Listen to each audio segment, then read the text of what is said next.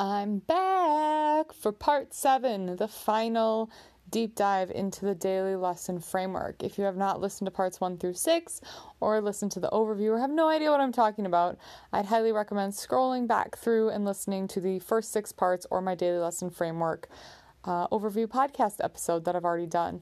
So, part seven, the final and culminating part of the daily lesson framework, is the student application and assessment portion of the lesson.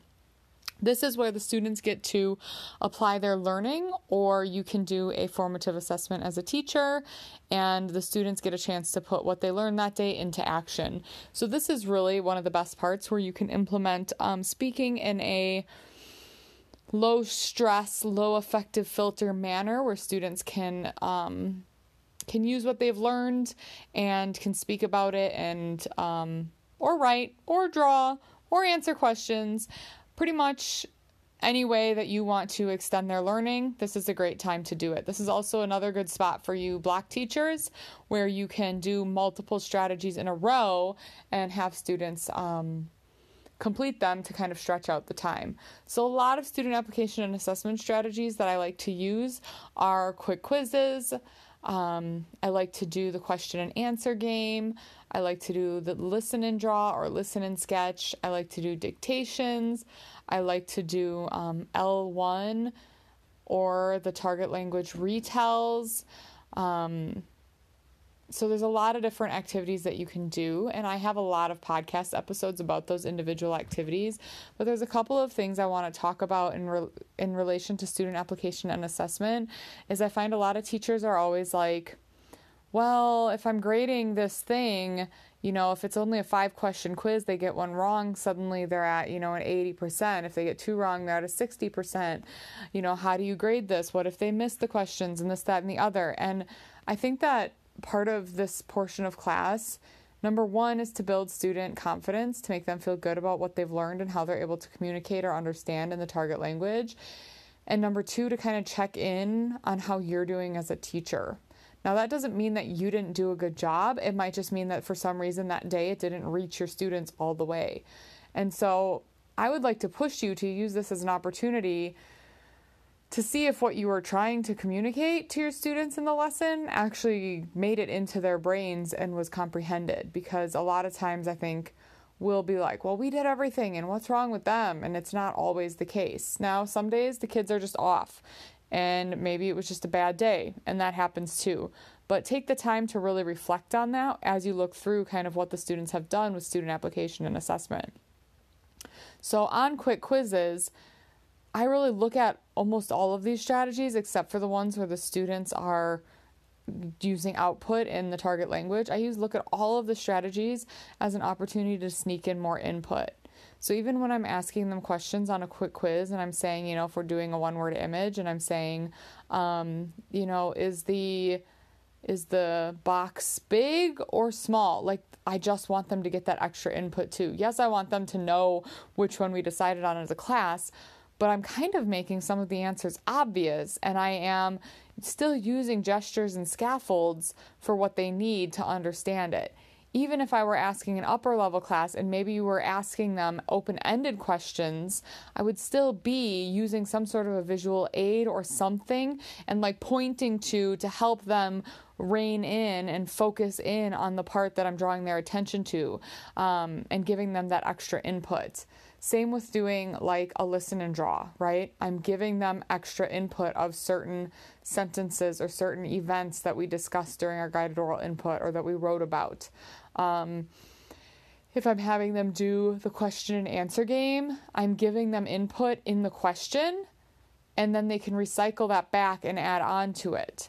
So, same with if I'm doing a L1 retell, I might tell them retell them three sentences about what we talked about and then they're translating that into the first language into English. That's basically like a mini listening assessment.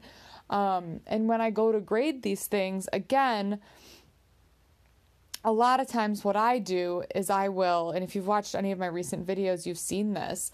When I'm doing like a listen and sketch or a quick quiz or even an L1 or L2 retell, I'll have the students go through and mark their pages. So, like if it's a quick quiz, I'll mark if they get one wrong, or if we did a listen and sketch and I wanted them to draw three things, but they only drew two of the three, I'll have them like give themselves two out of three on it. But when I go and put that into the grade book, I don't give them a two out of three. That's like a 67%. That's almost an F at my school. Our cutoff is 65. That's the lowest passing grade. But what I'll do is I'll translate those into um, into like out of 10 points. So if they got two out of three, I'll take one point off of 10, and so they get a 90. Um, if they got, you know, on a quick quiz, a four out of five, I'll give them a 90. If they got a three out of five, I'll give them an 80. Um, really, a lot of times, any type of grade to me that translates as like a 70% or less, I'm going to really reflect on what happened that they got there. And sometimes, even when I go around and collect papers from students, I'll ask them, like, hey, what confused you on this question? And I don't, it's not, and I make it clear to them that it's so that I, it helps me know what types of things we may, we may need to spend a little bit more time on in class. You know, and one day I we were doing a quick quiz and I asked them, we were just talking about the dates, and I said, oh, hoy es martes, and they were telling me yes or no, like true or false questions. And I, when I walked around, all three kids that got that question wrong, they didn't remember what hoy meant. So, which means today. So that means that I need to make sure I use that more in our calendar talk or in our discussions so they get more repetitions of it. But I don't want to also penalize them and give them like a two out of three in the grade book for something that's kind of my fault ish because I haven't given them enough repetitions for their brain to soak that in yet. Does that make sense?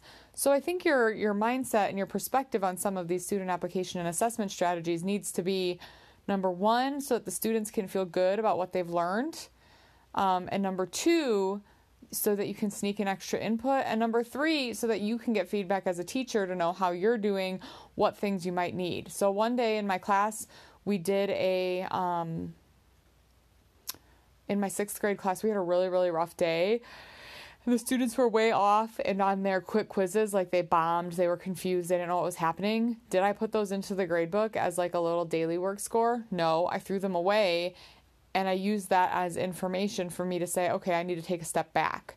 I need to slow down. I need to simplify things. Like maybe I ramped this up too quickly for them.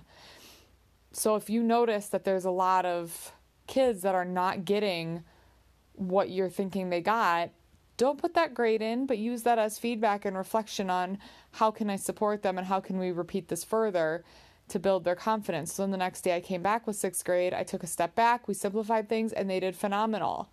And then they started to feel good and they started to feel better, and we were kind of on a roll again. So um, I do want to say with speaking and stuff too, um, please check out my episode about the question and answer game. I hear all the time from different teachers that like they one of their goals for their students is they want their students to be able to think and speak clearly without worrying about like making quote unquote errors um, when they're talking.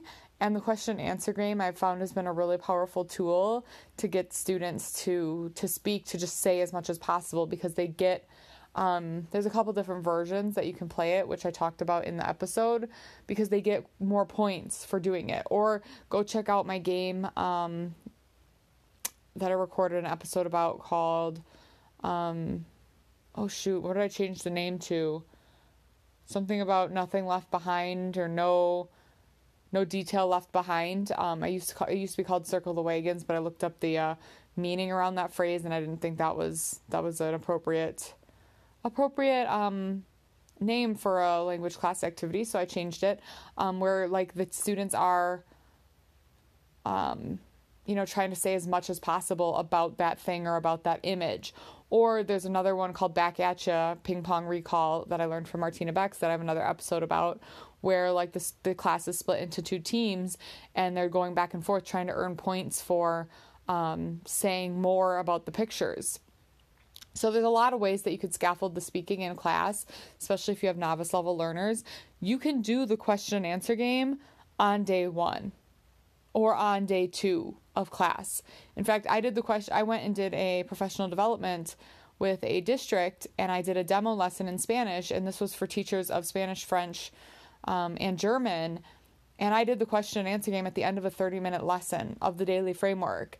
And even the German and French teachers that didn't know a lot of Spanish were able to say quite a bit in Spanish based off of what we discussed during the day.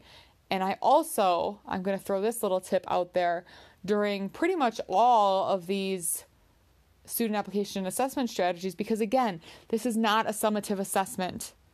This is a quick formative assessment or an application of their learning to make the students feel good and to give you feedback as a teacher, okay? So I leave the, sh- the class shared writing text up on the projector while I'm doing this. So if I'm giving them a quick quiz, they might very well be able to just look in the shared writing text and read it and find the answers. But guess what? I'm doing that on purpose it's giving them extra input if they're having to reread the text and find the answers. And then if they're getting it right, it's because they're understanding what they're reading. So it's like a win win win win win, right? The students feel confident and you got the snuck in extra input and they maybe felt like they were getting away with something sneaky. Although I do tell them that if I leave, is it cheating to use the resources if I leave them up around the room? And I have them pretty well trained to be like, no, it's not cheating. Um, you know, so, again, giving students an opportunity to apply their learning or to give a formative assessment um, to really check in to see if what you meant to communicate was comprehended and also gives them an opportunity to show their learning and to feel good about themselves and where you can really throw in that speaking part. So, as we culminate the daily lesson framework, during reading workshop and shared reading, the students were reading the text right? So they got to read in the target language. During guided oral input and scaffolded oral review, they got to listen in the target language. During shared writing, they got to write in the target language.